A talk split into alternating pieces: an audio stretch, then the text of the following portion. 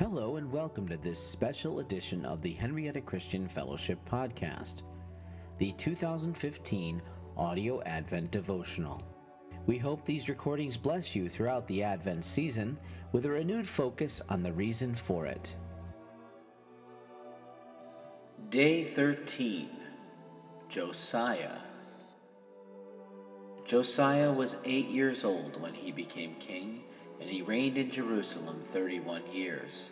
He did what was right in the eyes of the Lord, and followed completely the ways of his father David, not turning aside to the right or to the left. 2 Kings 22 1 2. What does it mean to walk in the way of the Lord? For Josiah, it meant to repent in sorrow for the wickedness of his nation. For us, it could mean how we reflect the meaning of the Advent season through our actions, our words, our behaviors. For Josiah, it meant leading his people to renew their covenant with God, despite years of ignoring it or completely dishonoring it.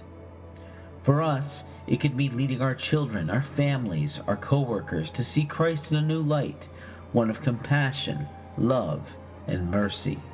Being like Josiah requires us to be more than ordinary. Josiah was just eight years old when he became king of Judah, and by then he already was an extraordinary child, who, like David before him, sought to walk in the ways of the Lord. With the weight of a nation on his small shoulders, he still sought to honor God.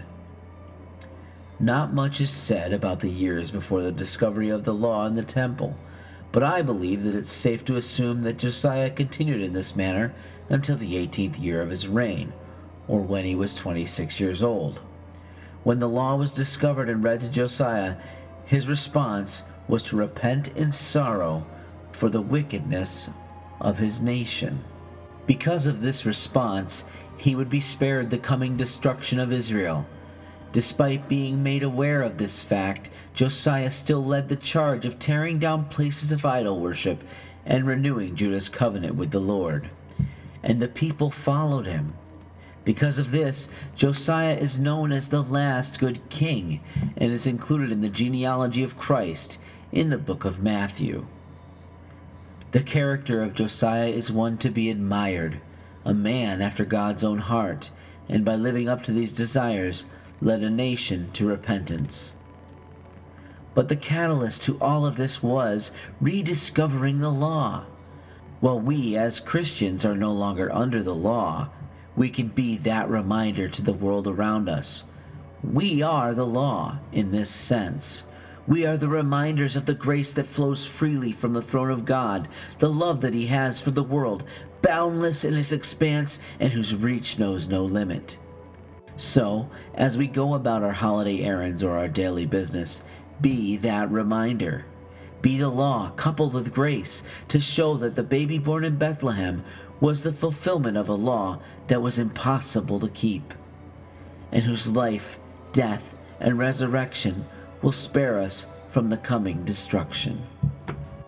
Thank you so much for listening to this podcast, a production of Henrietta Christian Fellowship, which is located at 1085 Middle Road in Rush, New York.